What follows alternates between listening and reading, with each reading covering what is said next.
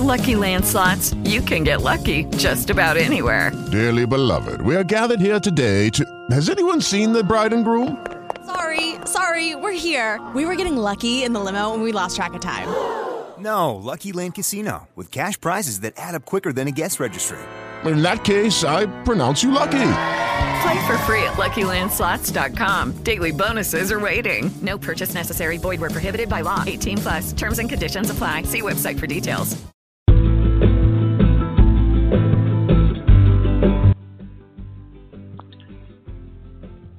Hello, everybody, and welcome to Cinephiles Radio. I'm your host, Steve Pisa. Today we have a wonderful guest on today. It's Tim Russell. Tim Russ is a, a great actor. The name might not be familiar to you, but Tuvok from Star Trek Voyager might be familiar to you. What's interesting about Tim Russ is that he's been in serial television since 1984. We're going to talk to him about his career, his childhood, his father being in the Air Force and, and traveling around the world, to serial television, to a lot of the movies that he's been in, to his music. Can't wait to talk to him. Been looking forward to this. Been reaching out for quite a while now.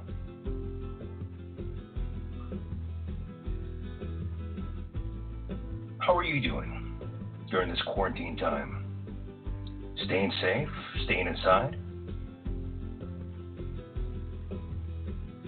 Give us a call 515 602 9609. I want to hear from you. What are you watching right now? I'm watching, uh, again, The Mandalorian. I'm watching The Mandalorian all over again. I think this is the fifth time, sixth time I've been watching it all the way through. Watching a lot of Marvel movies. I love watching the original Ant Man. What a great movie.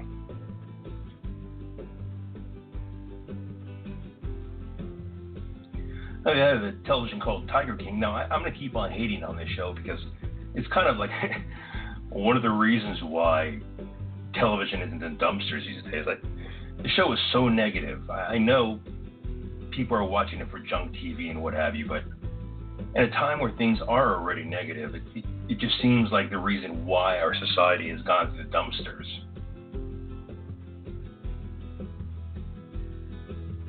So I really don't want to watch that. But Community is now on Netflix. So I've been rewatching Community. What a great show. I don't know if you know this, but the Russo brothers started their career uh, doing a lot of community shows. They did the episodes of the D&D episodes. Those were fantastic.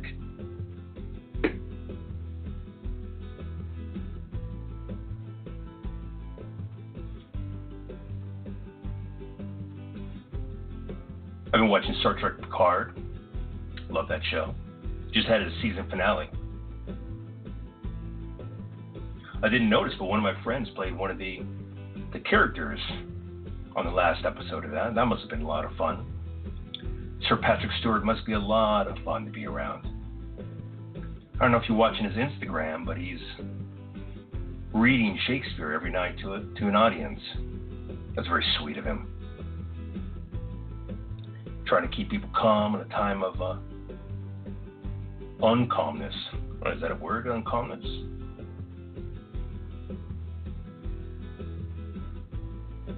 To put it simple, I don't think people are very calm. People make a lot of jokes about people going to the market to grab uh, toilet paper. What's funny about that is I have not been able to get a, a decent roll of toilet paper since this whole thing's happened.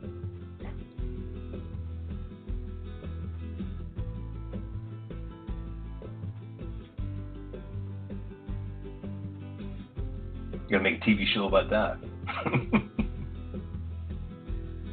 or at least a YouTube episode.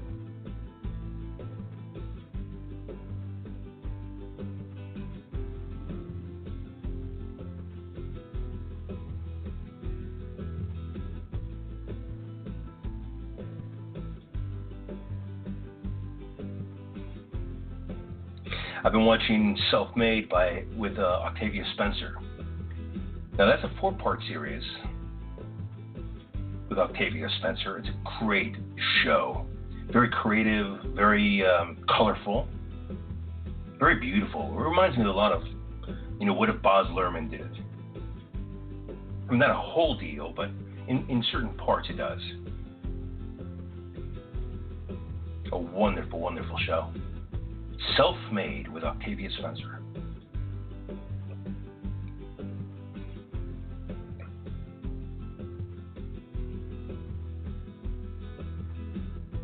Give us a call 515 602 9609.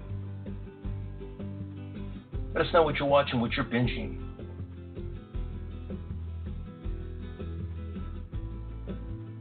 I saw a lot of Marvel movies were pushed back recently.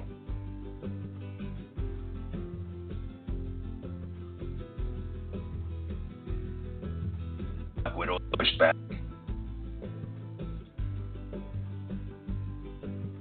The Batman has stopped production.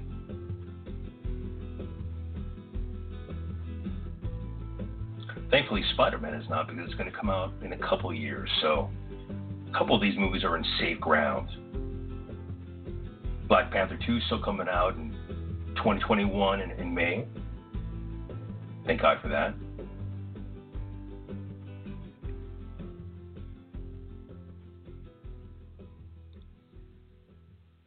Looking forward to those those great movies.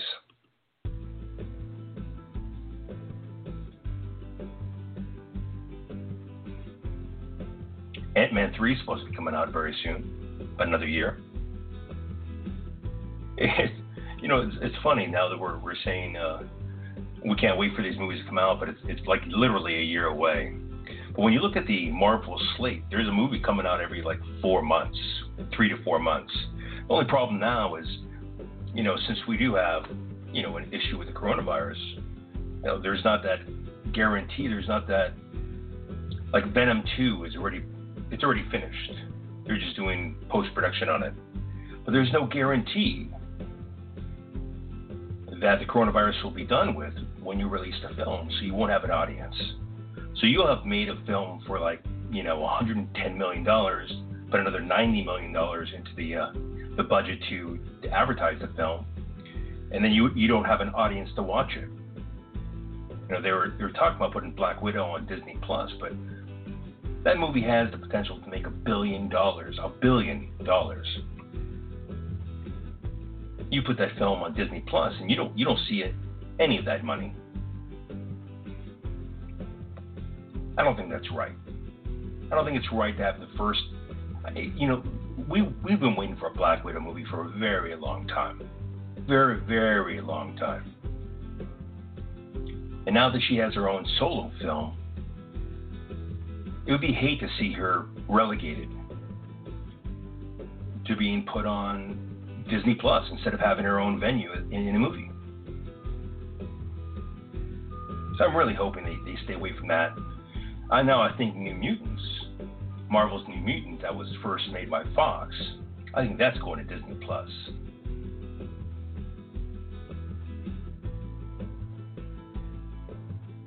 Have you ever read the, the New Mutant uh, comic books? Those were incredible comic books. You had, you had, you had what did it was what was the name of the characters? Wolfsbane, and then you had Cannonball. Great character, Sunspot. You had great characters. You had Magik, great characters on on that comic book and in the movie.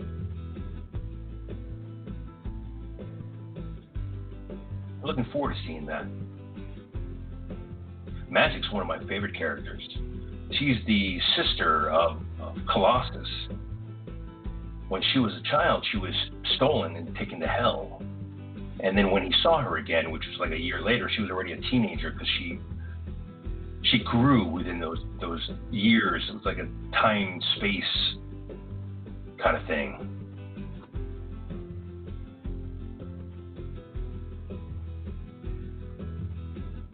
That was freaky, but a great, great comic book, and hopefully it'll be a great movie. They they wanted to tout it as being the first ever Marvel horror film.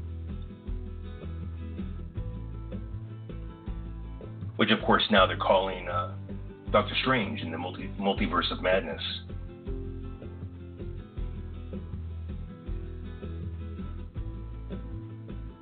I'm looking forward to seeing Doctor Strange in the Multiverse of Madness. That's going to come after WandaVision. And they're going to tie in together. A lot of people are believing that Wanda will be the bad guy in Doctor Strange, but I doubt that very highly. I think, if anything, they'll find a way to bring Vision back. But there is a there is a lot of comics that sh- that show how powerful she is and how she can create her own reality. That might be something that gets uh, changed and, and switched around.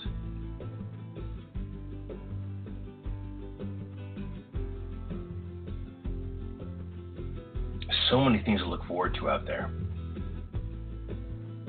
You know, I don't know about you, but I've always counted on movies and media to be the thing that pushes me through a lot of depression. I know it sounds silly, but you know, I've used a lot of these films to make me feel better about you know the future and what I'm looking forward to.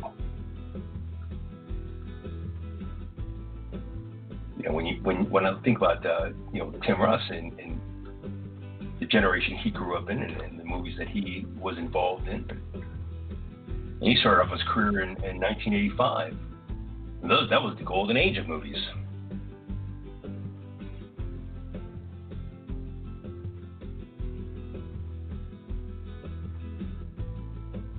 What is your golden age favorite movie? Is it Ghostbusters? Is it Pee Wee's Herman's uh, Greatest Adventures? Was it Aliens? Did I mention Ghostbusters? I love that movie. Of course, there was uh, Godzilla in 1985. That was a great movie. There was 2010, A Space Odyssey. Oh, 1985 was a great year. Great year for movies. Great year for television. Looking forward to talking to Tim Russ about that.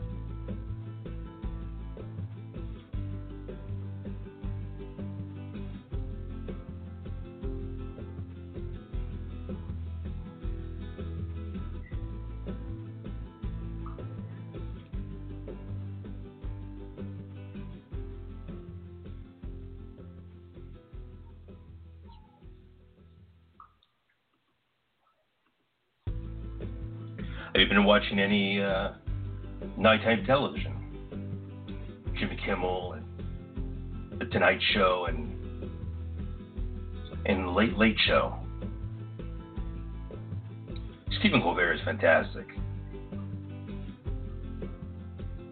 They give you a sense of calm in, in a non so calm time.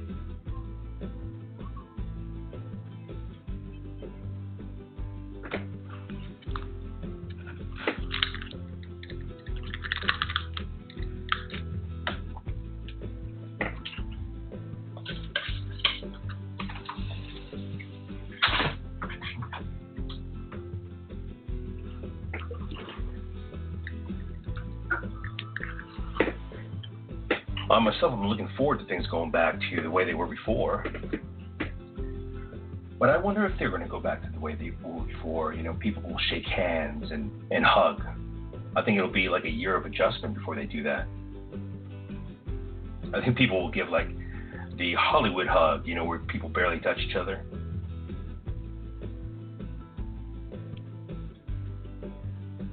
You know, that's where the uh, the phrase "haole" comes from Hawaii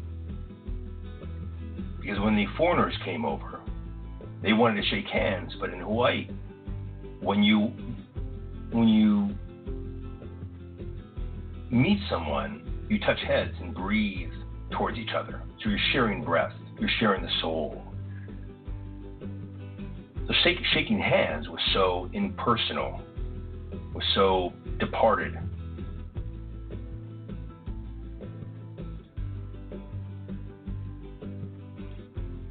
So I wonder if shaking shaking hands will be a time of the past.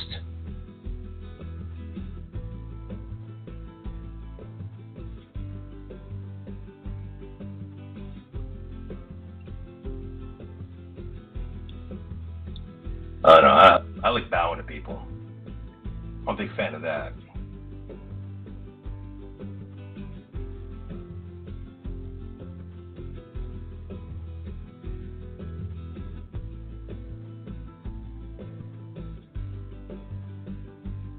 I see we have a nice audience.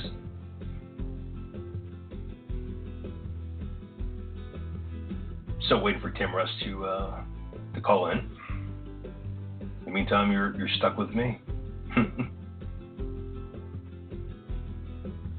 have you been enjoying our, our episodes? We've had a, a litany of, of people coming on. Give me a call. Let me know what you think. 515 602 9609. 515 602 9609. Let me know what you think. You don't have to be so nice, you can be a little harsh. But I am doing the best I can.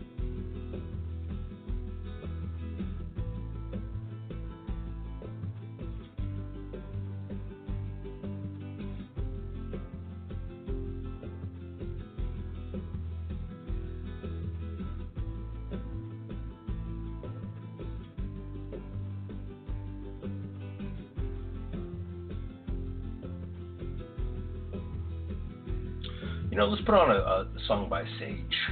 You know, I love Sage. I, I had her on recently. You know, commonly, commonly known as Sage Boatwright. She's an excellent artist. She sings a, a song called June. Let's hear that song.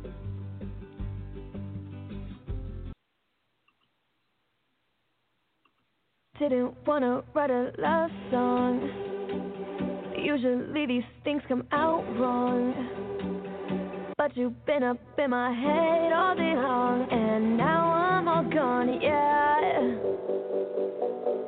Didn't know we end up this way, keeping memories on replay. Yeah, you make me wanna catch the bouquet. I just wanna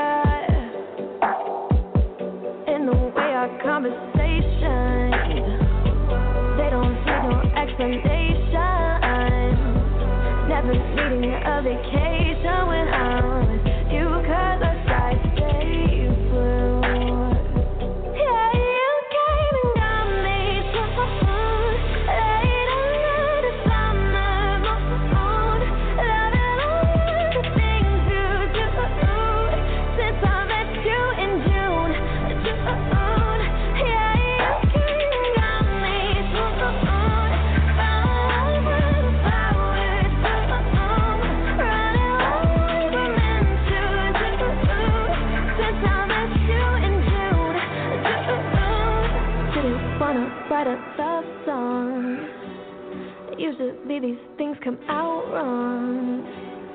But you've been up in my head all day long, and now I'm all gone, yeah.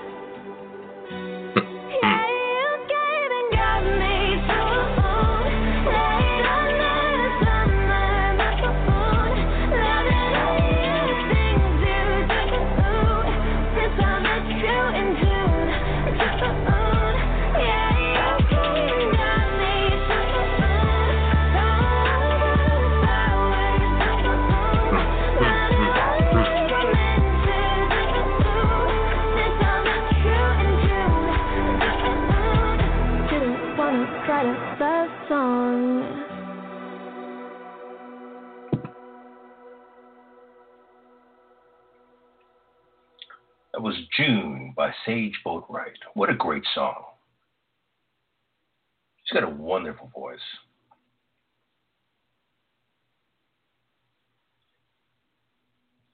Let's listen to another song. You know, one video game that I really love is called Child of Light. Now, for a long time, it was free on Xbox and PS4. The one great thing they had on there was was the soundtrack was amazing. It was amazing. I want to play you a little snippet of a song. It's one of my favorites.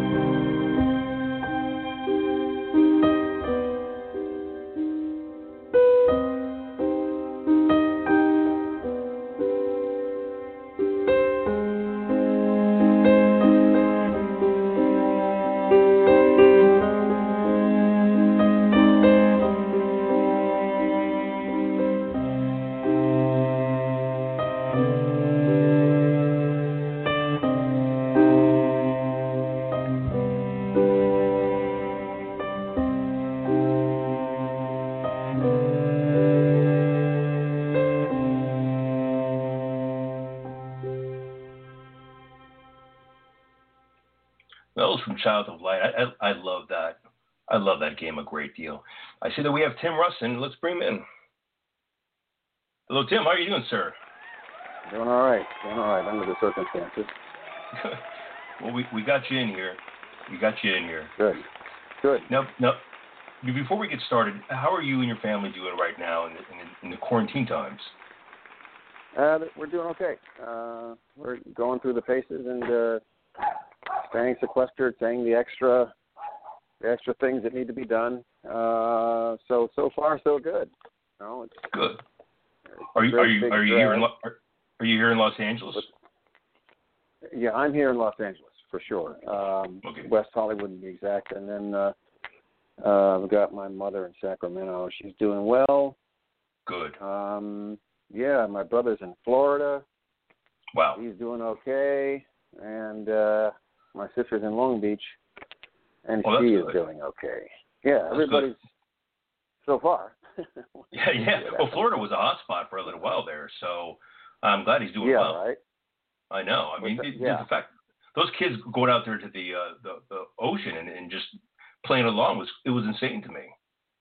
Yeah, that was a little. Yeah, that was ridiculous actually. Uh, for yeah. for them to, uh, you know, to take off and and and uh, expose themselves and everybody else to you know potentially uh, catching a virus you know when there was no need to do that. I mean that was right. that was crazy. I don't i don't know what anybody was thinking or no. you know some if, of the kids were if if anybody was thinking you know? No i don't think they were thinking at all. Some of the kids were saying you know if i catch it i catch it. Yeah yeah but you can spread it to people who don't want to get a cat yeah that's the whole thing is they could become carriers and they could become asymptomatic characters so they don't carriers so they don't get the symptoms, and so they don't know they have anything.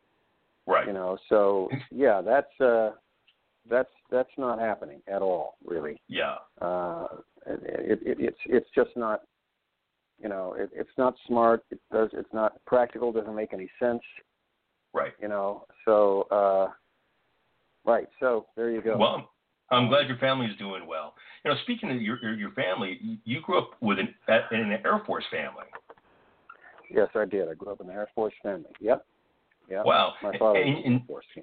Yeah. And by by the time you were you, you were a teenager, you traveled the world already. Um, yeah, we had we went to uh, we lived in the Middle East and we lived in uh, Asia as well um, for a number oh. of years. So, you went to school in Rome, uh, yeah, right? we did. Um, yeah, well, no, I went to school in in in upstate New York. I went to school Okay. in Turkey. I went to school in uh, in Taiwan and the Philippines. Uh, the school I went to, yeah, high school I went to was in Rome, New York. So Right. it wasn't Oh, Rome, New York. Rome. It was Rome, New York. Right. Yeah, the city of Right. Rome, New York. Yeah, Right. yeah. Right. You know, one of your resumes, one of those resumes that it's, it's impossible to do like a two-hour show on because you were literally growing up in, in Hollywood in a time where it was the golden age of television and the golden age of movies. It's incredible. I mean, how was it like growing up? In, I mean, we're not in any different age, you and I. We're almost the same age. But Yeah. watching how I've seen, I mean, some people I have to fake watching their shows, or, or uh, maybe I didn't see their shows, but I've seen literally almost every single show you've been on. Because uh, the shows that you were on, there was only six channels in the world. Uh, that is correct. I well, I you know I was uh, I started working uh, on camera in the business uh, full time around 1985. Right. Um, I didn't move here till 81 to LA, so I started working 85, 85 to now. So yeah, during those early years uh, of the of the of the series that we're on, um, at that time I think we were just starting to expand into cable uh, and to and into Showtime and HBO was you know was just on the horizon, but they were Right, starting HBO to get and, into the and, and ZTV Yeah. as well. Yeah. yeah, right. And so they were starting at that time to get into um into like into extra cable channels were starting to come in and syndicated channels are coming in and uh Right. the, without cable without cable you're still stuck with three you know the networks and stuff so you had to get Sure. cable you had to pay pay per month for the cable and Right. along with that came you know uh the extra cable channels and eventually Showtime and HBO and those Well, they didn't have any ser- they didn't have any serial television on there. I mean, the first show really that that's kind of a big hit that I see that you're on was Hill Street Blues, which I watched like like religiously. Uh, yeah right Hill? Street Blues yeah yeah Hill Street Blues is an amazing show. Uh, you know, I've done casting for quite a lot of years. What was it like being casted for Hill Street Blues when it was really at the height of it, of its monolithic career? Well, uh, you know, it was uh, it, it, for me. It would have been like any other show, um, Hmm. and and quite frankly, any of the gigs that that that, that you see on the, you know, on IMDb. The the quite frankly, the the television episodic stuff was all has all been for the most part kind of uh routine and and typical and not that unusual uh Right. for the roles I played all of that stuff was just cookie cutter type of uh roles um Right.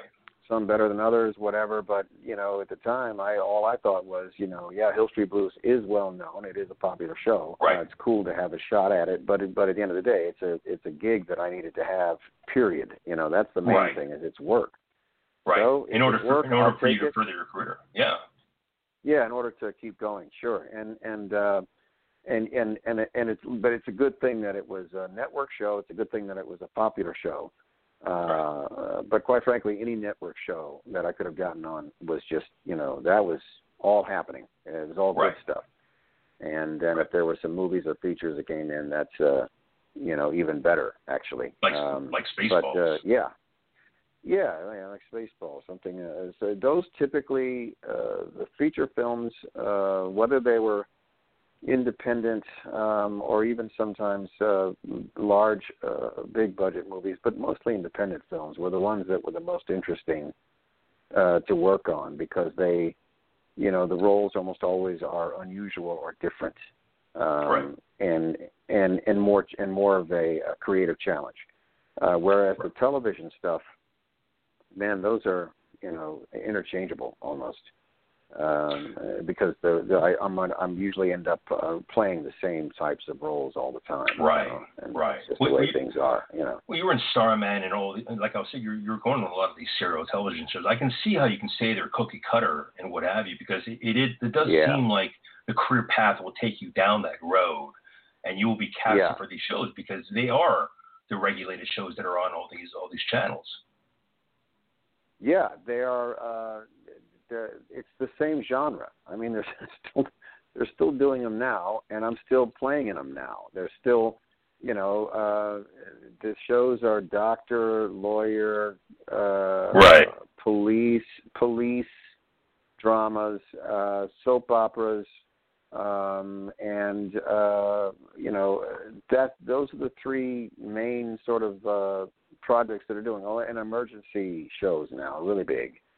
You know, fire department, uh, um, EMT shows, things like that. Uh, those are just uh, unbelievably popular. They just keep doing the same things over and over. There's at least Right. five, six, six doctor shows, seven doctor shows, whatever. There, Right. I've right. been on two. I've been on two of them, playing the same type of role.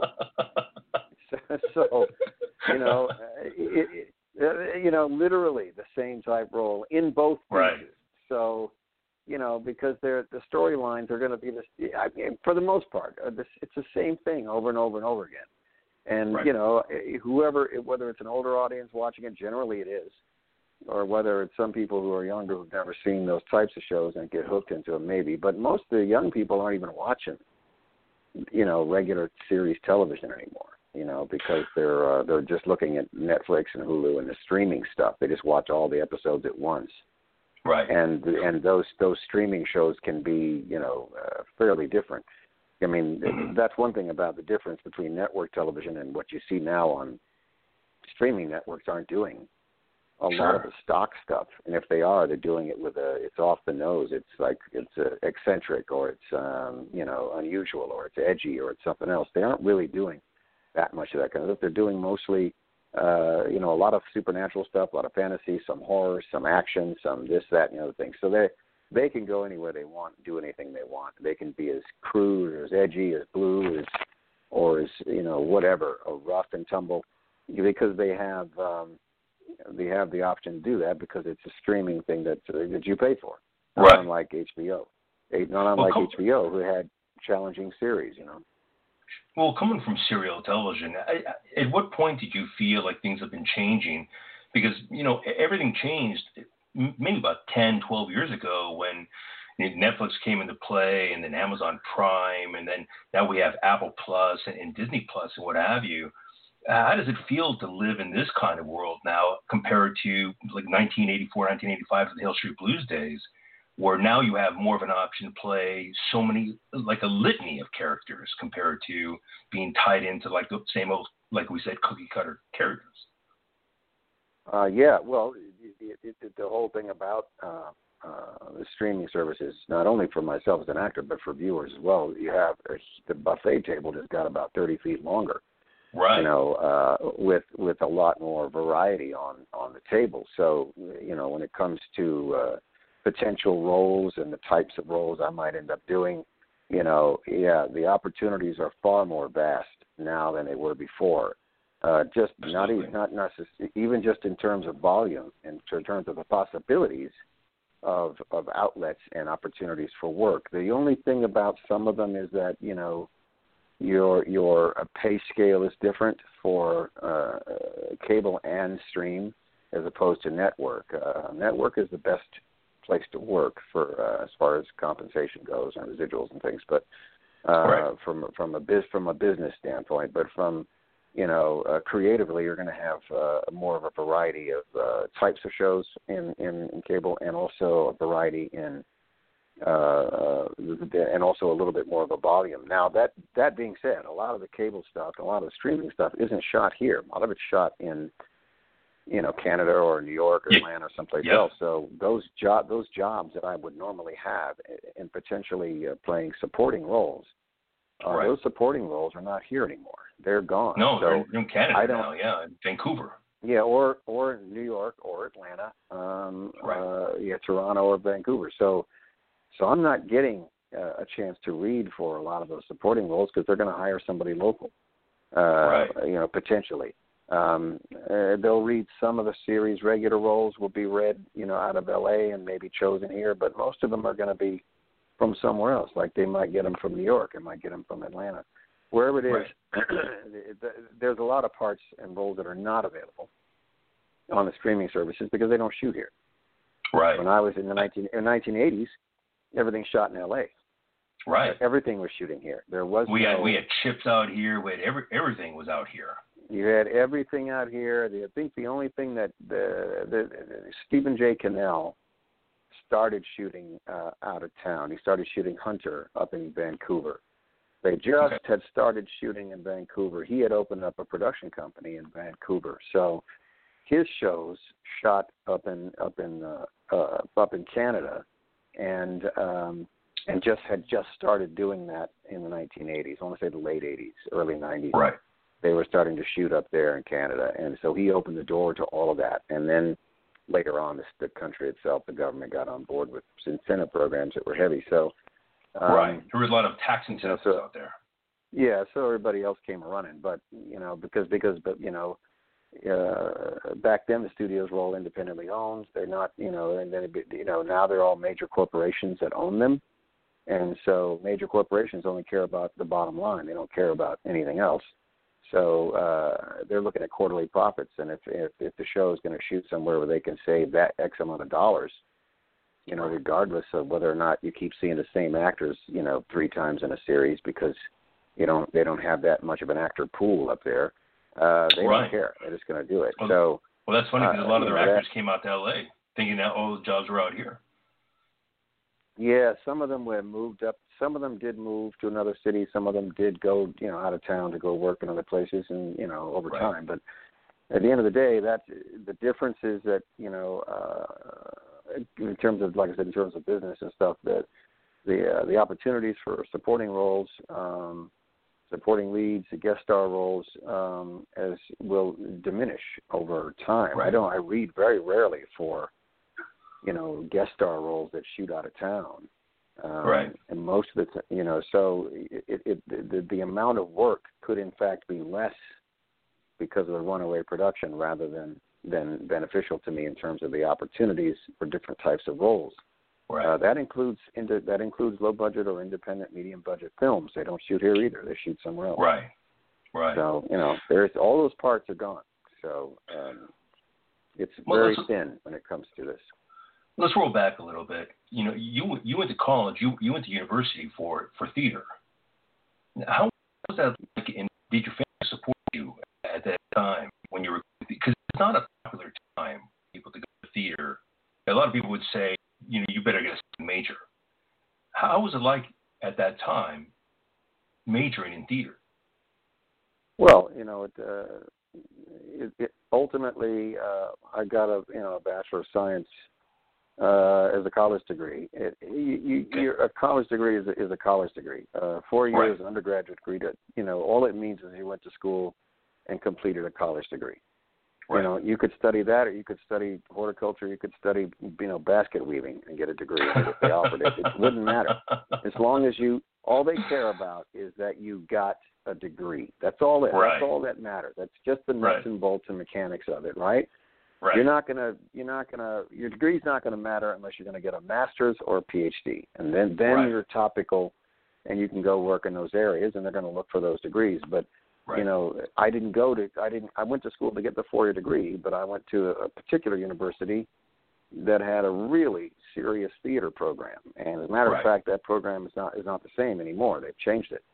Um, Now it's now it's more in line with a regular four-year college university where they have two first years very heavy in um, general ed, and then you get you finally get to step up and do some serious stuff in the last two years oh, that's when nice. I went, when I went, you started. It was like a, uh, it was almost like a, a trade school in theater. Uh, that's how. That's what it what it was structured like.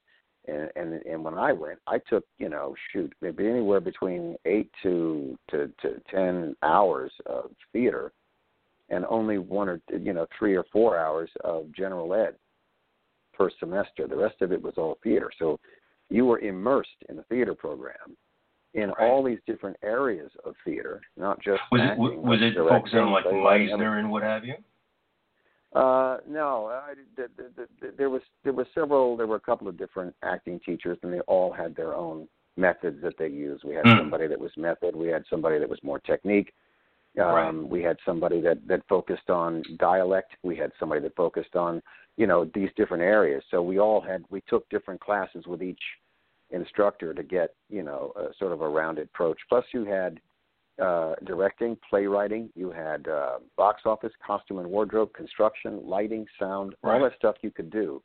You could actually have hands-on working from the time you got there as an undergraduate and as a freshman in the shows. You were working on main stage plays, and you were working on student plays Right. and and they brought out celebrity actors from Hollywood to be in the plays. wow. So now you had four shows during the year, school year, and three shows during the summer, all with named actors um, Hello? from from hello, LA hello, or from New York. hello, hello. Yep, I'm here. You there? Yep, I'm here. Yeah. So you had name actors um, in those shows during the school year and during the summer, who the the director, the the uh, artistic director, brought out from L.A. So some of them are very well known. Some of them maybe you know more character actors from years back, but they came out and did the shows. You know, I worked Wow. with. Uh, I worked with Leonard Nimoy. Ironically enough, I worked with uh, Mercedes McCambridge, Jackie Coogan. I worked with uh, Greg Morris, the late Greg Morris. Um, uh, Donnie Most. I mean, we worked with a lot of people over the time I was there, and they were in the main stage shows with us, the students, in those plays, and that's Wow. what drew the, the that's what drew the public, the, the the city, you know, the people from the city to come, the cust- the uh, patrons to come watch the plays, because we had you know celebrity name actors in the shows. So it was run like a regular professional uh, either regional theater or touring theater uh, with a lead actor in it, star lead actor in it. And then we had the directing uh, the shows that were run by the students. The students in Right. their second, second or third year got to direct their main their shows as well. They would do short one act plays, and they got to direct those plays. So, you know, I you know it was. uh it was it was quite the um it was quite the, the the lesson to, to I got so much I learned so much in a in a relatively short period of time. Um and I even graduated like I don't know a semester ahead of of what I was supposed to graduate. So I got out like I don't know a whole semester early to because I stayed there and, and did summer school twice. So at the end of the day that was the, that was the way to go. It was theater 24/7 you know it was around the clock you know working in some capacity on the shows. It was great. It was really great. It was it was a great opportunity to have um you know uh to to to be able to to participate in that program when I did. Nothing but timing on that because if I went there now it would be it would be very different than it was. So you know um and a chance to get on stage a chance to to actually perform a chance to uh you know to direct a, a play a chance to learn you know the craft in different areas you know before you left out before I left college, I was working professionally. I got two jobs that I got booked while I was there. I worked on a masterpiece theater for PBS uh, Wow. with Glynn Glynn Turman was the lead actor in it, and uh, and then I worked on, and I got my SAG card, and then I worked on another local TV show that was like a, a sitcom or a family sort of sitcom. I worked on that. It was a regional show, and and you know I got a chance to do that before I even left college. So by the time I came to LA, I already had a head start, and a lot of people who just arrived. So you know, Right. there there it is. That's When, when, when did the music start for you? Because I know you're a musician. When did the music start for you? uh, started for me when I was 16. Um, I started playing guitar when I was 16, so that's 45 years ago, roughly. Wow.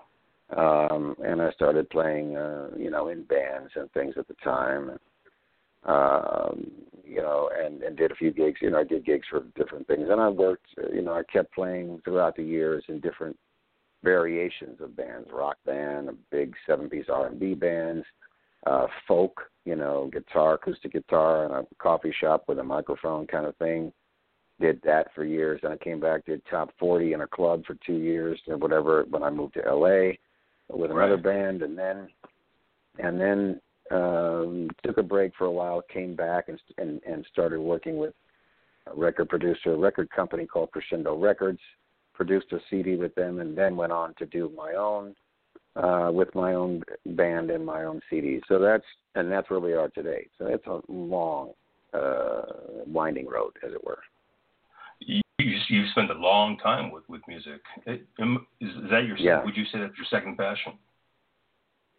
Um, well, you know, depending upon the circumstance, it could be my first passion. You know, I enjoy playing. I, I enjoy. I enjoy performing live. Right. Uh, quite a bit uh, because it's live. You know, uh, right. television and film that that pays the bills. Television right. and film pays the bills. Um, right. I enjoy performing. I enjoy performing live because you have a live audience, you know, and, sure. uh, and it's much more exciting and much more exhilarating than and and then uh, you know working in uh, in a single camera or whatever it comes out to. It's usually single camera. Um, sure. You know, if it's uh, if it's a live comedy with a live a live four camera comedy with a live audience, now that's fun. You know, that's a challenge and that's that's a kick. Um, so uh, those kinds of gigs are great far as working in front of camera. But uh, but in, but overall, if you have a live audience, man, that's that's what the show is, man. Live theater, live music, live taping, or Absolutely. whatever it is. Yeah. Now you you worked with Leonard Nimoy when you were young. Did you ever watch the original Star Trek show yourself? I mean, I'm, I'm pretty sure the answer is yes. But did you did you watch the original Star Trek show? Well, yeah, because you know we I, I watched that as much as I watched uh, I Love Lucy and Gilligan's Island. I mean, it played the, right. They they played those series pretty much endlessly on syndicated television. I mean, if you turn yeah. the channel past you know the major networks, there that's what you're going to see. You know, right. Andy at Mayberry. I know all those. I know all the shows and all the episodes and all the storylines and everything else. Um, and and Star Trek is thrown right in there with it. They were all running them in right. syndication at that time uh, on maybe one channel, you know, that you might right. have had because we had antennas back in those days. So. Oh yeah, I remember when Star Trek yeah. Generations came out. I mean, we I literally ran to go see those episodes. It was the first time I believe that Paramount had their own uh, TV station here in LA on, on Channel 13. Uh, sure. that was, yeah. yeah. That was incredible. Yeah, yeah, that was uh yeah, they they uh eventually got the UPN network going, but they were ultimately you know, uh when they they resurrected the show and that's because the show had been in syndication for years, you know, a couple of decades right. uh or more of showing that thing over and over and they didn't realize, you know, they eventually realized, oh, there's a big audience for this thing. We need to right. you know, maybe reboot it since we own it, you know, just reboot right. it and put it back on again and right. uh, and and thus they did. So it was incredible. With Sir Patrick Stewart was was amazing. And now you were in Star Trek Generations, and it was way after this show was off syndication, what have you. Uh, yeah. Was how was that experience for you? It must have been amazing. How was what? What's that? How was it? How, how was it like being in Star Trek Generations, the the, the movie? Uh, it was it was uh, cool. Uh, I mean, I uh, they I I got a chance to work with uh, you know those actors from the original series, uh, all pretty right. much in one day, just about, and uh, that was pretty much a kick uh, to be able to do that, I guess, because they are uh, iconic, and right. and it was a and it was a feature film project, so we know it's going to be, you know, in the movie theaters. Right. And uh, so that's a it's a big positive on all of those things uh, right. as far as that goes, and and uh, um, and a chance to, uh, like I said, work with um, uh, some of the actors from the original series. Um, sure. I ended up working with quite a few of them over the years, but you know, but yeah, that was kind yeah. of cool. Yeah. I love Jonathan Frakes himself. It's very interesting when Search Voyager, which I jump to right now, when Search Voyager was first going to come out, I remember the the press releases about the show before it came out watching the blueprints of the yeah. ship before they, they even showed it to anybody. Uh, you know, and it was the slow release. There was no Instagram, there was no Twitter, there was no Facebook. You had to pick up magazines back in those days and see yeah. what people are doing with these with these TV shows. Uh, I would like to know how, how amazing it, w- it was for you to have gone from all these experiences uh, you know, being with Leonard Nimoy when you were young, going through all these experiences of watching syndicated television, and then you yourself being such in such a pop culture TV because there's two things: there's Star Wars and there's Star Trek. Star Wars is art and Star Trek is science, and it's, it's such a it's such a uh, a brain tease for a lot of people. People just love it so much, and you were in to me the second best show that was released. I, I did like Deep Space Nine. I mean, I did enjoy it, but Voyager was a show that I was addicted to, like the character Paris and what have you. I mean, I, I love that show. Seven of Nine. I love that show. Yeah, uh, um, you know, the uh, the reason that Voyager became so popular is because it was a, uh, a throwback to the original series. Um, hmm. Yeah, it was it was un, uncharted, unexplored space. So your storylines right. Are completely wide open. You can do whatever you want.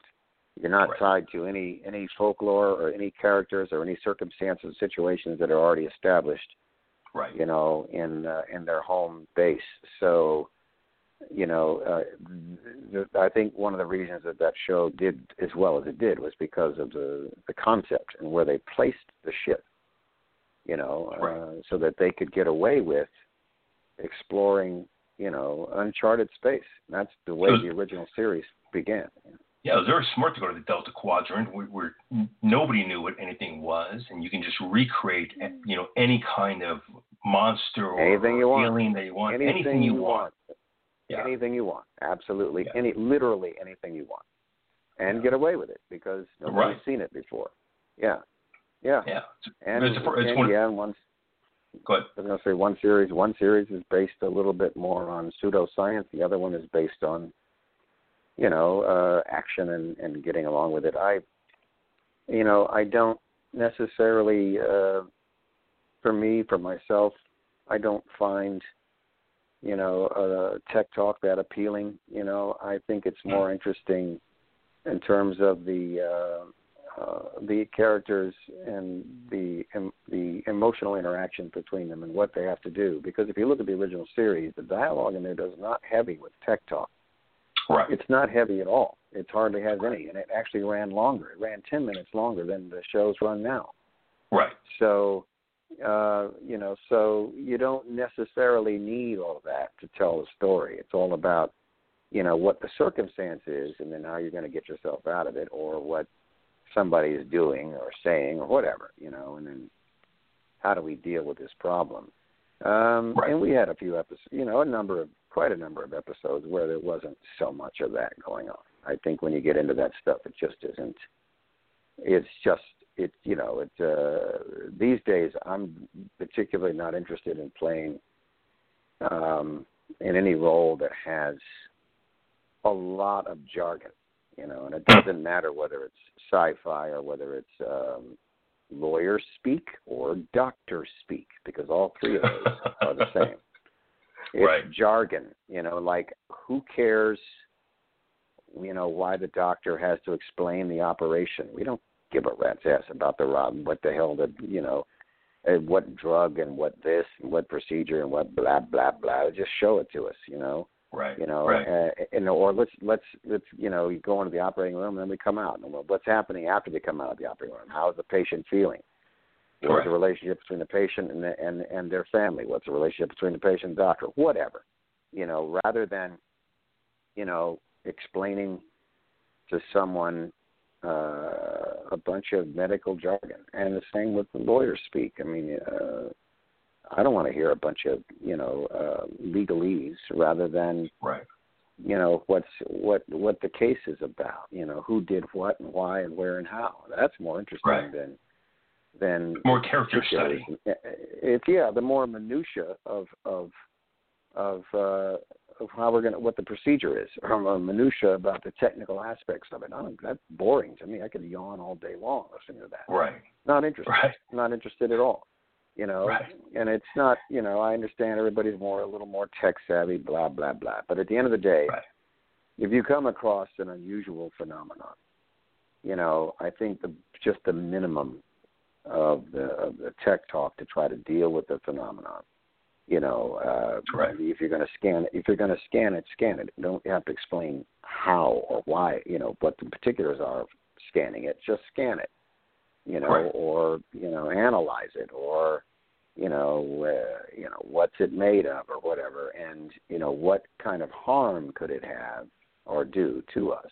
What You should we me- do about it? You know? You reminded me a lot of Paul Rudd in Ant Man, where he where he, he's like clueless of the science, and he goes, "Do you guys just put quantum in the in the front of everything that you say?"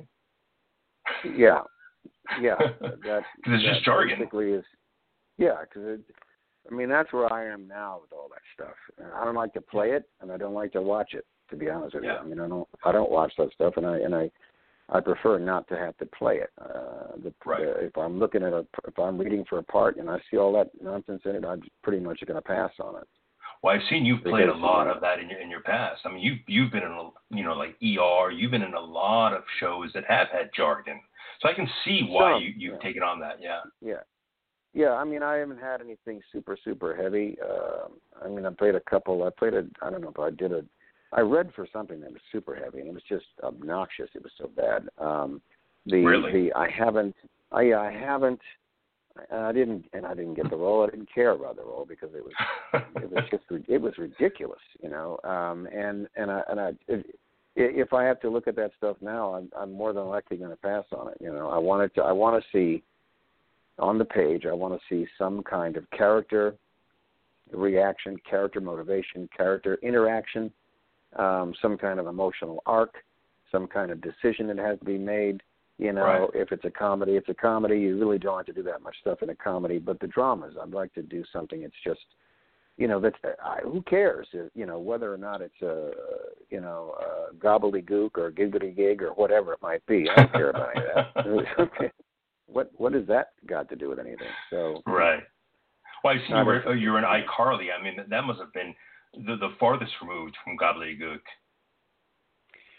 Oh yeah, yeah. Uh, comedy, man, is uh, is always fun. I wish we would have had a live audience. Unfortunately, we didn't, but um, Hmm. because the show is very technically is very difficult to do. So Right. um, uh, there's a lot of gags and things like that, and physical Right. stuff and whatever. So even if you shot it just as is, and and you know, I, but even then, you know, the, the the the finished product was very very funny the way it was put together, and the dialogue was always really good, and and uh, the, the exec producer uh, Dan Schneider used to do a really good job at writing and uh, and working it and changing it and you know trying this and trying that to see which might be the funniest, and then they Right. put it together in post. So Right.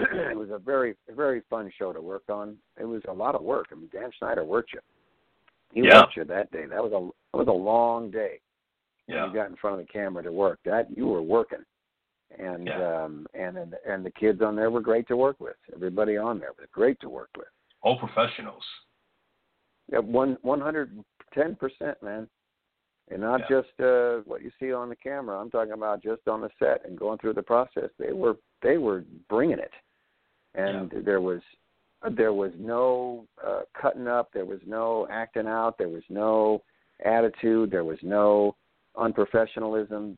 They- were serious, and they they were they always you know they they you know they would their personality was always the same. They always they would smile and Right. you know have a laugh or whatever joke, but they would never the production to lose money or time. In the Yeah, I- days that I ever I worked on it, I never saw Right. it. So I can see there's such a huge difference between the old generation of maybe the '90s kids who had you know TV shows and what have you to, to the kids today that have a TV show who would take it very very seriously because they've seen yeah, the kids of the past ruin their careers based upon just their their just their simple attitude of being wrong. one hundred percent. Yeah, that the the uh, you know I don't I I, I haven't worked on uh any shows currently. I did work on one show uh recently. It, did, it didn't. uh They only did a couple of seasons, I think. Um Hmm. That was pretty. It's a couple of young people on it, and they were very, very good. They worked very hard. They were disciplined. They were professional, and and they were more millennial. I want to say, you know, maybe they were high Okay. school. They were playing high school um, or college. I think it was either high school or just early college. I can't remember which one. I think it might have been college, but they were they were very good. Nice. They came, they delivered, they they did the job, and and everything was cool in that. So, Um, I can't. I haven't worked on any other. What was it? Family? Not the hell. Was that one? There was one I did with a young family, and worked with a couple of kids in there, but I didn't actually have any scenes with the kids. So I, the, the last one that would have been the heaviest would have been iCarly, and that was a number of years ago. So. Sure. Uh, you also did Arrested Development, which is a, a fantastic show. Uh, yes, Arrested Development. Yep. Yep. Yeah, that must have been the farthest removed well, yeah. from, from a lot of you know TikTok, you know, kind of shows you got because that that's pretty much just uh, a, a lot of yeah. straight out riffing. Yeah. Yeah. Right. Exactly. Uh, it's also worked on uh, Hulu's show Pen 15, which is all kids. Actually, oh, yeah. did that. Not all kids because producers are right. lead actresses are in their 30 something, so they're not kids. The the um, other uh, actors on there that were children, or young people, or younger, they were uh, they all they got they delivered because it takes place in a high school. So right. I see. Yeah. You worked on Supergirl as well, and those are those are to me millennials as well. I mean that that's hit a, a yeah, brand yeah. new audience right there. And, and now that that show is, I, believe, was filmed in Canada. Uh, I mean, I, am I am I wrong on that one? That is correct. That is correct. And it's filmed up in Yeah. Vancouver. Yeah. hmm Uh, yeah, because that's uh, fantastic. they, they, It's a fantastic show, and I, I did see you in that episode. That was a it's a fantastic show. Yeah, that that seemed to have been done very well. It was done for was directed professionally, done very well, um, and and acted very well. The, the the lead character, the the play Supergirl, was just wonderful, beautiful personality. Um, Oh, she's had wonderful. time to talk to her offset, and she had a hell of a hard day that day. I mean, she had dialogue up up the wazoo. So she Yeah. she came out with all that stuff, got it dead on, got it right, multiple, multiple takes and coverage, and she, you know, when she came off, it was like, yeah, you know, and she could, she sat down, we would talk, and uh, but you know, just very personable, very sweet, um, enjoyed. What I like, you know, what I like about her is that she she knew the break that she got when she got that show because the, she got it before Superman got. Now Superman is going to have a a show I think next season, but Supergirl started first, and I think she knew Yeah. really the break that she got when that show came out, and it, it hit hard. Well, I should hope, I should hope it, uh, I should hope it does well. It's we're in the Marvel years for now, or the DC years. Yeah. You know, it's about comic books coming to life. That's what they're doing. You know, because Yeah. we have CG and we're able to make it look very realistic. So Right. That's the that's the theme for the day, and it's going to be there as long as the corpse can milk it and make as much money as they can.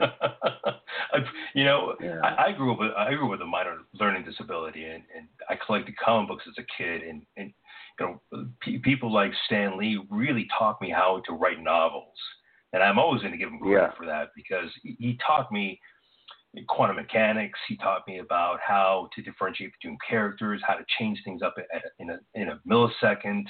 So I really do give him a gigantic amount of credit. I, I'm not a big fan of of overdoing it the way people are overdoing it right now, but I I have enjoyed watching the people that I've loved for all these years coming to the big screen. Yeah, um, I grew up with some of the, with many of these characters that they put on the screen now, which is you know, and it, it is interesting to see because they can make it look so realistic. Um, Right. That th- these characters come to life. It's it is kind of cool. You know, I do have my you know pre- preferences and criticisms here and there about all of this. Sure. But ult- but ultimately, yeah, it's, it's interesting to see it. I read the comics growing up as well because we had, you know, that's what we did back then. You know, Right. we didn't have iPhones and iPhones and Nope. YouTube and Instagram. We had, to, you know, you had to go get a comic book, you know, and, That's and right. uh, Ten and- cents. yeah, uh, yeah, and and so uh, and and go play in the yard and pretend and make believe. So know. you know now now it's uh, you know to see the stuff come to life on the screen uh in the, in a, in the, just these giant uh features that they're making yeah some of it is pretty interesting some of it is pretty cool um to go along with that um you know uh but like i said you know how long are they are they going to play that note how long are they going to do Right. it you know uh when is it going to become is it going to be 20 minutes after people don't go see it they're going to you know Right. going to be into that and be off I think eventually, else. I think eventually there'll- be fatigue, and it'll go back to the ind- independent films and what have you. Now, Yeah, there's something yeah. about there's something about Star Trek for you that, that you just continued on doing other Star Trek pro- properties after Voyager. What what is it about the Star Trek property that that that kind of motivates you to do all these other projects afterwards? It's not the Star Trek property so much as it is, you know, I got a call from a involved. producer about doing a project. Yeah, no, I just got a call Yeah. and I said that he wanted, do you want to shoot, do you want to direct this this uh pilot presentation is what it was. Those are pilot presentations. Ah. They were doing them as, as uh samples. They were doing them as uh, demos. Right. So uh hopefully to try to sell them. And you know, it's fine, it's great. Um Sure. I I said, uh, yeah, sure, I'll shoot it because at the time I was uh, had been directing uh, projects as well. Right. So, so it was an opportunity to do that and get some science fiction stuff under my belt, and that's what I wanted to do. So Sure. now, you know, uh, I have that genre that I've shot, and I can use that as an example if somebody else comes along with something else. right. So, uh, and, and consequently, one of the people that s- that worked on it in post is now working on something else from scratch from the beginning, which I'm developing with him, and we're hoping to shoot that as a feature down the line. And that's what I'm saying. I mean, he well, that's incredible. You know, as a director and also you know doing post production, I worked with him, so we he knows my work. He likes the way I work. He likes what I've shot and how I've done it, and and you know uh, wants to work with me. So that that one led to the other. So you don't these opportunities when they come up, you know, Right. uh, typically typically the door is open for uh, this job that you do to lead to another job Right. or the job after that because Right. it may be the it may be the director, maybe the Well, producer, maybe Well, you've another- written, another you've done, you've done cinematography, you, you've directed. I mean, you've done everything. So I, I can Yeah, see how you're you're just building up your your resume there. Yeah, well, mostly the the, the, the, the majority of what I've done, I've done some uh, co-writing and I've done some uh, rewriting, um, and uh, and and I don't, you know, I don't consider myself a, a writer per se because I don't make a living as a, as a writer. I have Right. written and and revised feature film scripts here and there because they desperately needed it. Um, and I've directed, I've directed, you know, and and also developed story on several projects. Um, uh, so i- if the producer is going to, if somebody calls me out of the blue and says, "Hey, you know, would you like to, you know, work with me directing this feature?" and I said, "Yeah, sure, man. What's your, what do you have?" And in those Right. two instances, initially, as far back as Gods and Men, they didn't have a script. We didn't have a script. You know, uh, nothing. They had nothing. They just had they they were going to do this thing, and they had a couple of writers. And I said, well, we'll sit down and we'll hash out a story. Why don't we do a story with this basic concept? And then we started banging everything, putting everything together, and then we got the money to go ahead and make it. So we, you know, we, uh, uh, you know, the that those jobs came to me. And the only other way you're going to get those gigs is if if you have a relationship with somebody who's who's got the potential to make a project and you can Right. sign on as a director, or or you uh, it's your own project which you have brought to fruition and you've got somebody Right. interested to buy it or back it and then you can shoot it then. Otherwise, you know, you're not gonna it's not going to happen. In some cases, I, I directed a, a, a, a, feature. A, it was a co-directed feature with uh, four directors, four different directors, uh, Jeez. recently called Life on Life on the Rocks. And the reason Okay. was was because each the film is a, is a is a compilation of, of stories, uh, individual stories that are sort of overlapped or linked in the same location. So each story each story is almost a standalone and so they had a different director for each story. That's the way he wanted to do it. So I said, okay, well, you know, come on board, I'll shoot this, and that was a referral. That was just a referral. I'd worked with um, one of the um, co-producers on it, and he remembered me, and they were looking for somebody to shoot. He gave me a call. He says, "How would you like to direct, you know, one of these episodes?" I said, "Hell yeah, that would be fabulous. Let's do it." So we ended up doing just that, and uh, uh, you know, and it came out it turned out pretty well, uh, you know, and, and that's it. And I even had a chance on that one to work, you know, going over the dialogue and trying to get uh, and doing some of the dialogue changes and editing and things like that. So uh, the the opportunities to get behind camera on a project are, are usually random and or a referral, a reference, and or um, something that you've done yourself. It's just that they, Right. they don't they do list and advertise. Sometimes they will list um, in uh, on online agencies here and there that were looking for a director for blah blah blah. I did pick up one job like that where they there was really? uh, an ad for uh, yeah an ad for a director for a short film. I sent in my material. They got back to me, and they uh, they ended up hiring me to shoot their short film. And it was a short film that was more like an in-house promotional narrative story. So it's not something that you know, not something they're going to put in festivals or you know, that's designed for commercial work. It was designed to promote their their company. Uh, but it was a story. They shot it here in L.A. We scouted. We uh, laid out the production. We shot the thing.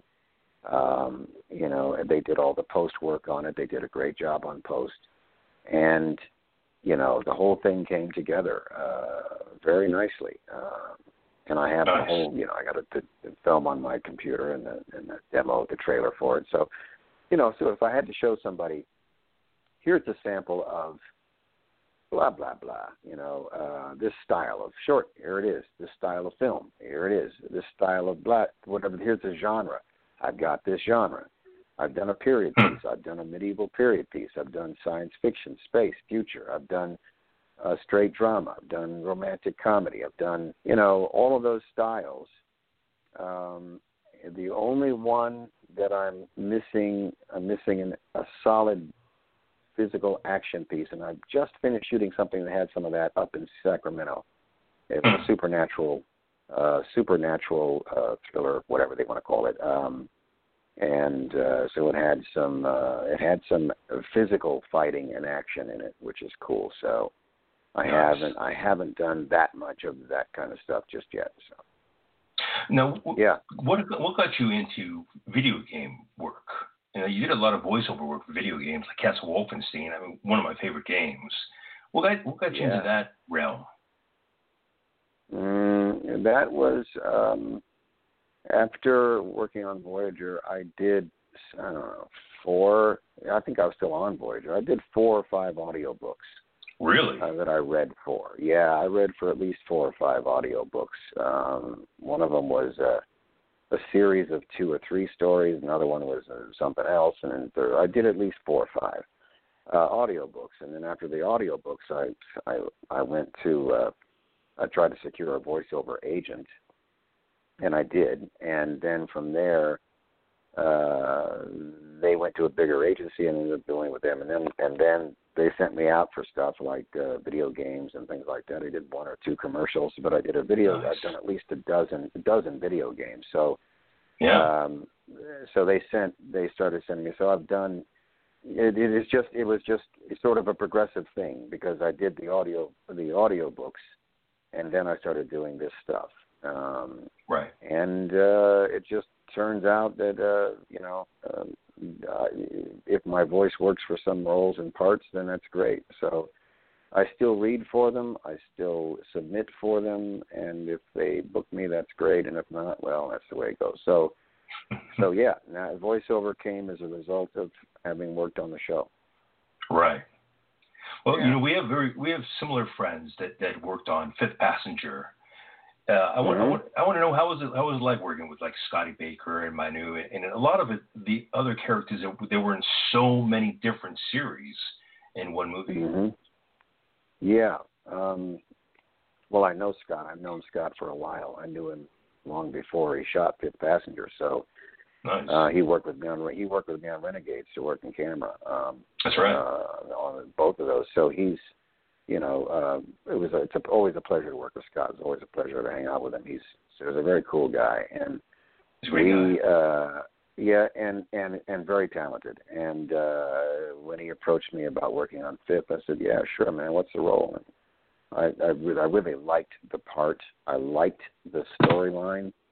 And uh it was a really really low budget project but uh they managed Right. to pull that thing out of the hat and really make a good a good film uh a, a good looking film when it was all done Right. so you know, and he went from working from you know working camera uh, operator, steady cam camera to actually directing, and he did a really good job uh, turning that thing out. And it was a pleasure to work with him. Yeah. You know, on it, and it's a it's a good piece of footage. uh, to have. It's a good project to be associated with. They made some money on that. Somebody made some money on it because I've got at least a, a residual check or a residual check or two here and there from right. it. And it, so it's done. It's done well. I can't say that it isn't done well. It, it has. You know. It's on Amazon Prime right now. Yeah, Amazon Prime. There you go. There you go. Yeah. It's yeah. a good. It's a good film. Uh, it's a really good film. I, I, you know, I, I, I was very proud to to uh, been a part of it. You know, people were very kind to them. You know, during you know, I I know somebody let them borrow one of the sets for uh, for the spaceship and what have you. So a lot of people were very kind to them uh, while making that yeah, film. It's called low budget producing, man. That's what happens. Yeah. You have to. Uh, a low budget producer, the, the, God bless them. They can, uh, they can, they can have that job. It's not something I like to do, but uh, producing, right. you have to pull stuff out of the hat. You have to right. find the locations. You got to find the, the, uh, the props and the uh, costumes and the, the actors, and you got to find the, the money to make the bloody thing. You know, that's right. that's what you have to do. And if you don't, man, if you don't have that hat on straight, you know, you're going right. to be hurting. So you're going to be uh, losing pretty fast. Yeah, you're going to be in trouble. It's just uh, yeah. it's, it's not a it's not a not an easy thing to do all the time. You know. No. Well, we're running out of time, my friend. But you know, I do. I want to talk to you a little bit about uh, about your music. Before we get to that, are there any future film works that we that we should know about that you're working on? Are you are you directing something right now that's coming to the forefront?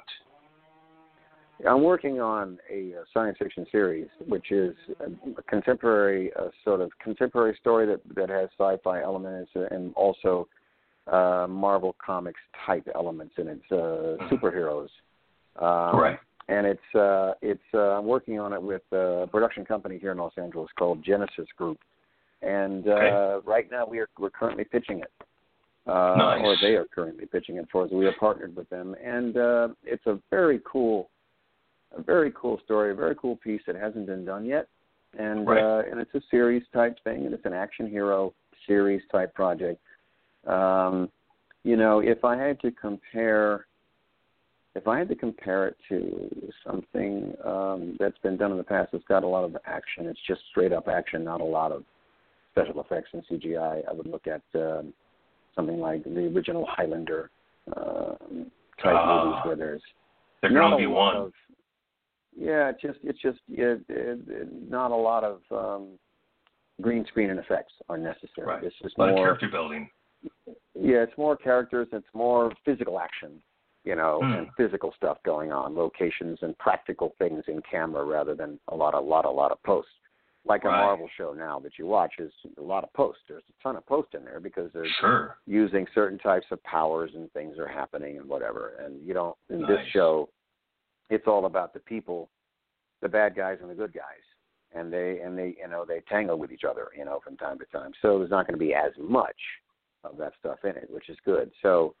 Uh, Right. Working on that with a production company, also working on developing a feature film that is science fiction. It's all futuristic stuff. It's all you know, CG, a lot of CGI green screen stuff. It's that is a space adventure um, film, uh, drama, uh, and action, which will which I'm working on with another producer who's based up in the north. Um, we're just about to put together. We're putting together the trailer for it now for the people he has uh, as investors. So we haven't started shooting. We're just putting. We're just in pre-production. Very long trail of pre-production. So I have Nice. those two. Those two projects right now are in the pipeline. Um, and then one is a series, the other is a feature film.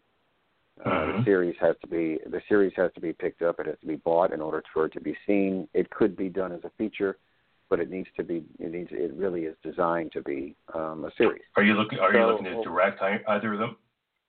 Yeah, yeah. I mean, I I would be directing sci-fi feature for for certain because we, you know, I basically helped to create the story for it. The other one is, I would uh, definitely be on board as a supervising director and or you know directing the pilot and or the episodics here and there because you'd be Right. bringing typically bring in multiple directors for series, so you know we'd be bringing other people in to shoot it. But ultimately, um, I would be if we if it's picked up, you know, we'll have a chance to work on it and and shoot it and you know, it ain't gonna be cheap to make. It's gonna cost a few bucks, you know, to make it happen. So Yeah, yeah there's three or four. There's, yeah, there's two or three other projects that I'm pitching uh, that are features uh, here and there. Uh, so those two are the, the, are the in the forefront, and there's a few that are in the background, and uh, you know that's the way it is. It's a constant, ongoing process. Uh, what we do and, and and doing this stuff like it is, and you know, it's a crapshoot. It's it's you know developing and writing or creating, and then you have to sell it. You know, unless you're you know uh, Steve Jobs, in which right. case you can just go to your bank and get it out and take the money out and shoot it. I mean, just shoot it right out there. Wouldn't we, wouldn't we love to have that? So yeah, that's it. That's that's all. That's that's all she wrote, man. Um, as far as anything that might be coming down the pipe. On there, what's what's the future holding for you? What's that now? Talk to, to you about your music right now. How are we looking forward in the future? What's in the pipeline for you, for musically speaking? Uh, musically, we're you know I'm I I don't know if I'm going to go back into the recording studio or not. I might. Um, it's possible I might go and do some more recording Hmm. some songs, and then digitally upload them, you know, to iTunes and places like that. Um, that's it's a possible a consideration. I might do that. I'm not sure if and when I might do that. It's usually when I get a stockpile of songs that are that I haven't played before, Right. uh, or that I've been I've been playing live and just haven't recorded. So it's possible that I might put those together in a in a in another CD or put them together just to just record them and then upload them as uh, additional songs to what I have on there already that's streamed. Right. So I haven't decided whether to do that. I haven't decided if and when I'm going to do that yet. Uh, and, Right. But other than that, other than that, it's just playing live gigs. I, you know, when when this is all, you know, when we're not sequestered and that's over with, and we get back to life again. Uh, I usually I perform I perform regularly over it. Uh, yeah. Now that must be here in LA. that must be a sort of hell of, of because right now you you can't go out and play live gigs and and do, do like that is correct. Yes, that is Yeah. correct. I miss I miss it already. Yeah, Wow. I really do miss it. Uh, I didn't even and- think about and that. I- yeah, you can't play any gigs. You can't play any. You can, you can, you can practice at home, Right. um, but you can't. You can't. Uh, you can't go out and perform live, and uh, Right. that also includes you know personal appearances and things like that. They're all done for now. So there's nothing. You know, there's not a whole lot uh, that one can do. You know, at this point in time, you know, over you know seventy percent, seventy five percent of production is shut down. If not most of it. right. Nobody's shooting anything. You can't. So Right. you know, so everything is at a standstill until the veil is lifted from this thing Right. uh, to be able to get back to work. You know. Well, thank God So you're working uh, on projects right now for for the future. Uh, you know, when everything opens up again, it's gonna be like floodgates because so many people like I'm are gonna hoping. write. Yeah. I'm certainly hoping so. certainly, certainly hoping so. Yeah. well, you Yeah. you have a daughter that's an actress as well. How's it like for her right now? Uh, well, I mean, she's uh, she just finished working on a feature film up in up in uh, Northern California. She was in a one of the films she was in. She played a supporting lead in a film called Candy Corn, which was released this past year. Oh, Um, I think it was 2019, December 2019, and Wow. uh, that's with Tony. That's with Tony Todd and, uh, and Courtney Courtney Gains and a few other people. So she's she's in that film, Sporting lead. She just played the lead role in another independent feature up in Northern California. It's a low budget budget sci-fi uh, uh, uh, uh, thriller, and she Right. starred in that. So she's you know, doing like everybody else, you know, with a, if a, if an opportunity comes along to read for a role or do something, she's going to go ahead and do it and see if she can book it, and right. that's how it goes. But she's done, you know, three films already, so wow. now she's just got to she's just got to break into what she's trying to do is break a little bit into more into the television market. She Right. hasn't cracked that that egg just yet. That so egg yet, she huh? wants to get into it. Yeah. Yeah, you know, it's it funny. It's, a it's minute. backwards now. You know, you, you you before if you got into television, you had to crack the egg of being in movies. But nowadays, you know, she's doing all these movies. She has to crack the egg of being on television. Yeah, you know, it's a different it's a different venue, uh, television than it is independent films. Independent films Right. are independent films, so they don't they're not beholden to anyone else. Whereas in networks, Right. you know, uh, production companies on TV shows, they're they're beholden to the networks, and networks will give you final approval on, you know, series regular roles and things like that, and and they have a bigger say so about you gotta you gotta go through more people to get those parts, Right. and so uh, they're typically going to want to see a more of a track record um, of your performances and work in television before they give you another television role. Sure. Um, that's kind of how it works. Whereas on a, you know those are independent uh, projects, and if the director likes you, then you know you're often off to the races. You know, so right. um, that that's the difference between the two. Uh, uh, at this point, she's uh, she'll have some really good footage from this one here. She did some things in it that she's not done before in the other projects, which can showcase Nice. her range. You know, her range and what she can do, and then she. Uh, you know, she'll have that as a really good uh, uh, showpiece for this. So Right. we'll see what did, happens did you. Yeah. did you have any you know because I often ask a lot of actors you know if you have any advice if you were younger and you you found somebody younger and, and they asked for advice but you actually have a daughter here did you have advice for her when she was going into acting of what she should and should not do Well, yeah. I have advice for her, you know, as long as she, you know, the, the trick is to get her to follow it. That's the thing. Um, you know, at the end of the at the end of the day, at the end of the day, like any millennial out there, they, Right. they're kind of hard headed when it comes to that kind of stuff. So you know, they have to figure out and learn for themselves.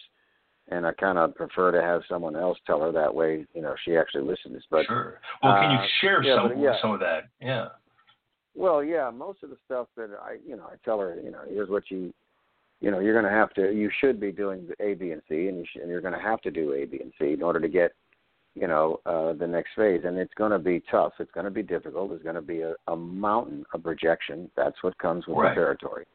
Um, and even if you don't or do do like the role, doesn't matter. It's just you have to fight for literally every single thing because everybody else out there is fighting for it. right So you know you got to have all your ducks in a row. You got to have everything ready to go when the when the door cracks open. You got to be able to step through and show it, man. And you got to be able to to deliver. And, to be ready Uh, you have to be ready for it you got to be ready, yeah, because that that door may not crack open again. You know, at least not for a long time. right So uh, you have to you have to be on top of things and get it done. You know. Um, Right. Let me ask you a question. Is there, is there some is there something about likability because you've been in so many different things, such an eclectic work, such an eclectic resume. There's something about being likable, about people wanting to be on the set with you that it resonates with you. Um, well, you know, uh, anybody that you're working with um, in any capacity on any project, uh, you need to be. Uh, you had better make sure that you have not burned any bridges.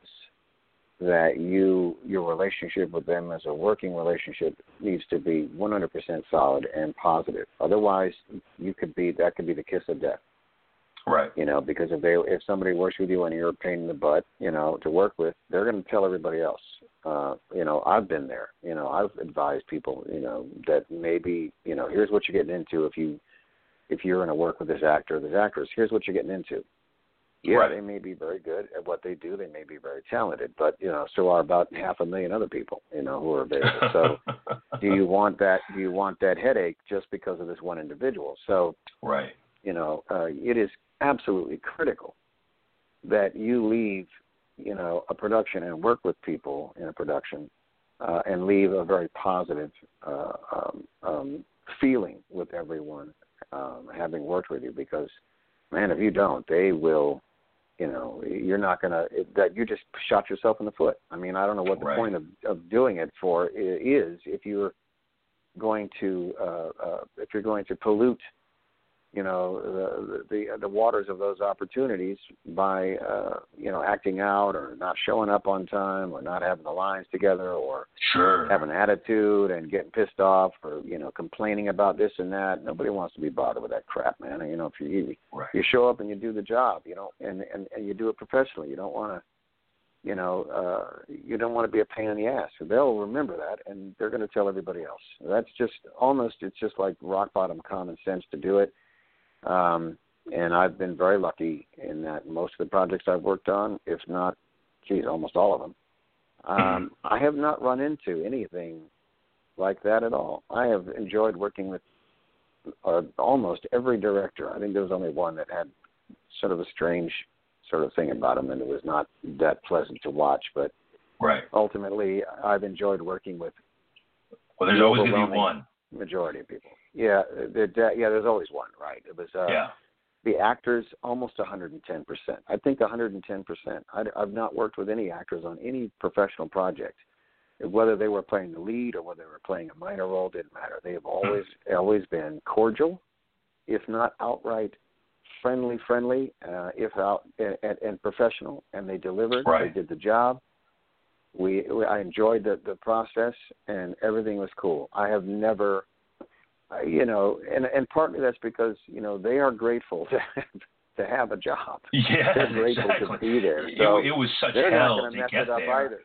Yeah, Yeah. they're not going to mess it up either. You know, you know, Yeah. the, the guest stars. You come on as a guest guest star. You're sort of in somebody else's house. You know, and it's you know it feels you know you don't have the familiarity that you would have if it was your own show and you know you have to make them feel comfortable if you're uh if you're the lead actor the regular and you, you know you've got a guest star. We had it on voyager. We had guest stars every week almost and it's like you Right, know you did. you want them to, to you want to welcome them into the fold. You want to make them feel comfortable. You know you want to be you know, nice to them friendly to them so that they feel comfortable you know because it's not their set.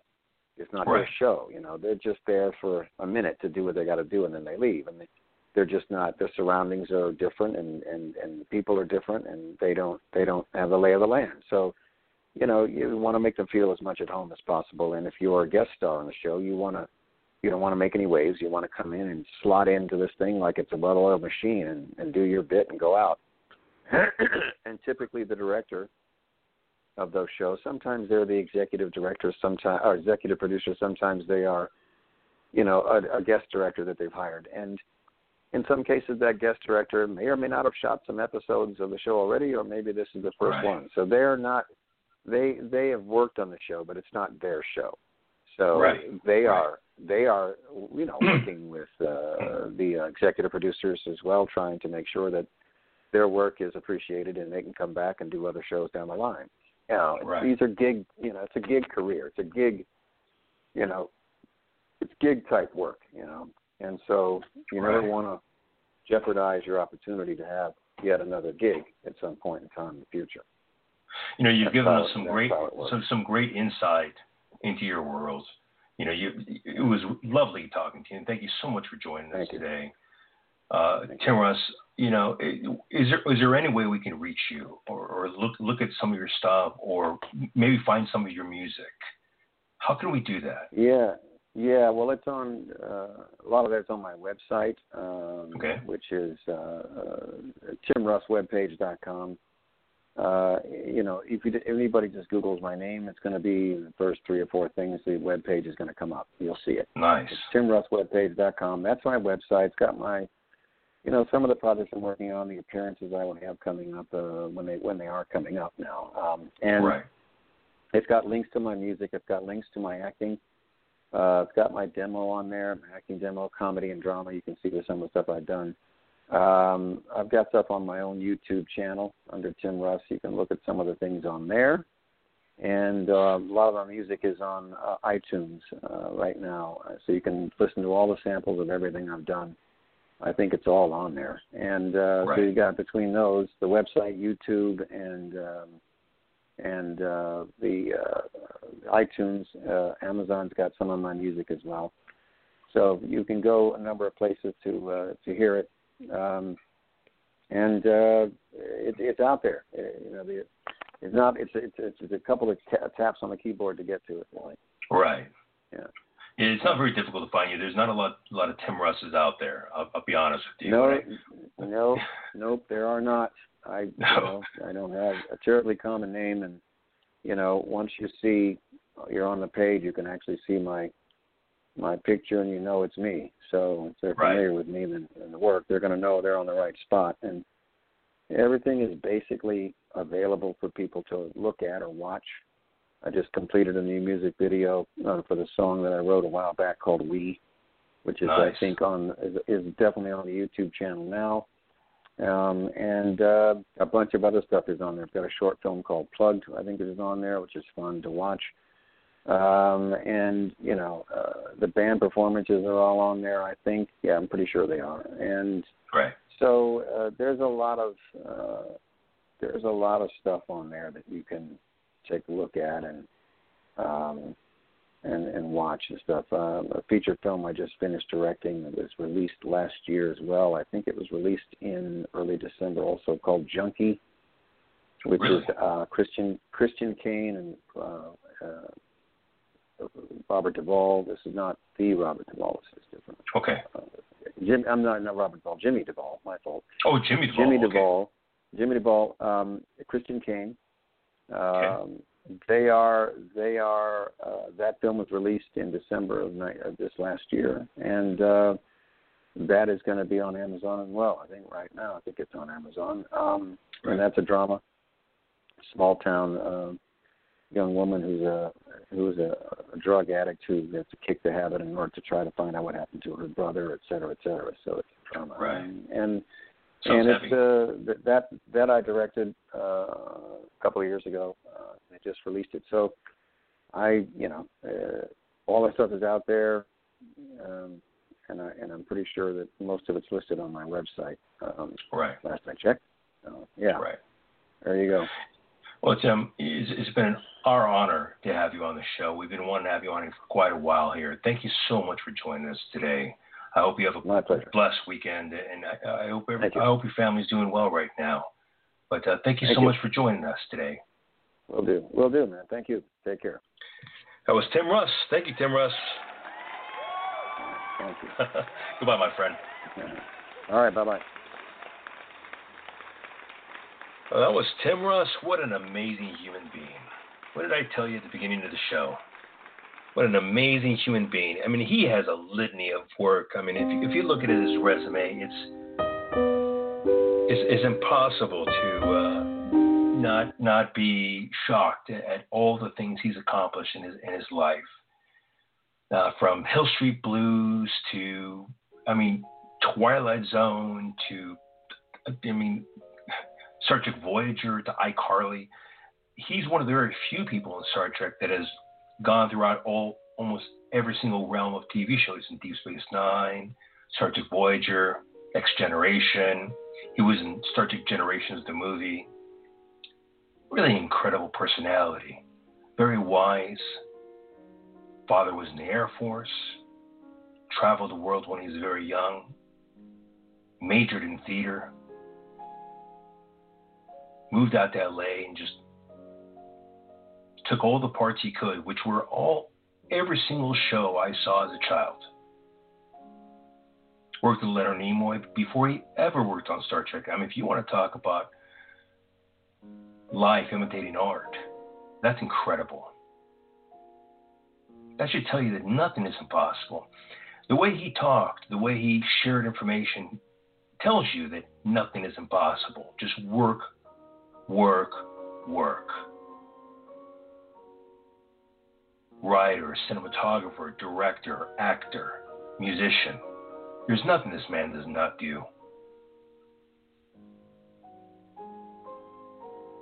Thank you, Tim Russ, for, for joining us today. We, we are the ones who are blessed to have you on.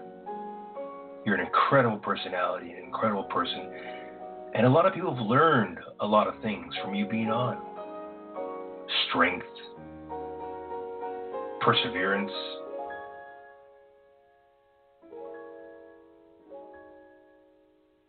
Understanding how to be a good personality while on set. Being welcoming, being kind. You know, the, one of the reasons why Tim Russ was invited back to all these shows was because he was a likable personality and people liked him. People wanted to talk to him.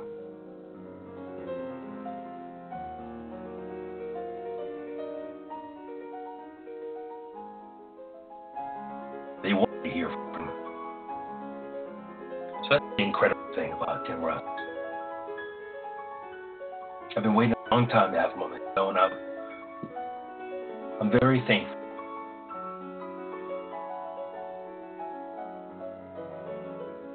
Now, to all you out there living in La La Land, under lockdown, find your happiness, pursue your happiness. He's still writing, Tim Russ is still writing, still wanting to direct, still wanting to do his music. He's waiting in anticipation to, to get out there and play for his live crowds. Now, that's a personality. I didn't feel like there was a shortage of confidence that it was it was going to happen, that he was going to be okay, that everybody's going to be okay, and that it was going to happen. I think that's a great attitude to have. Not living in fear, but waiting for the clouds to part and for the sun to come out.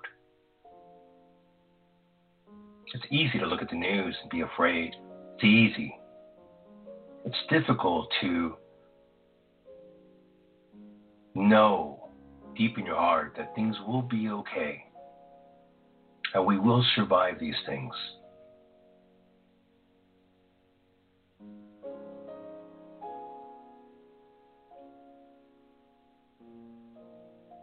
And to my audience, thank you so much for joining us today. God bless you all. I love you so much. You give me a chance to speak my mind and to have great people on my show. I am the one who's truly blessed here.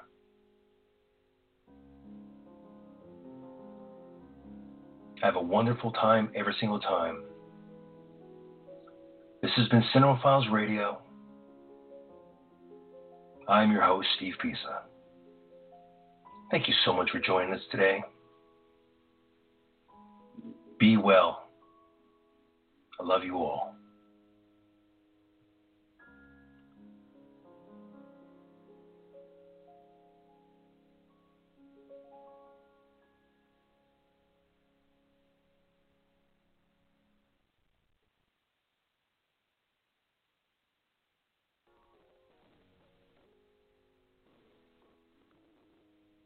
Hey guys, it is Ryan. I'm not sure if you know this about me, but I'm a bit of a fun fanatic when I can. I like to work, but I like fun too. It's a thing. And now the truth is out there. I can tell you about my favorite place to have fun Chumba Casino. They have hundreds of social casino style games to choose from, with new games released each week. You can play for free anytime, anywhere and each day brings a new chance to collect daily bonuses. So join me in the fun. Sign up now at ChumbaCasino.com. No purchase necessary. VGW. Void were prohibited by law. See terms and conditions. 18 plus.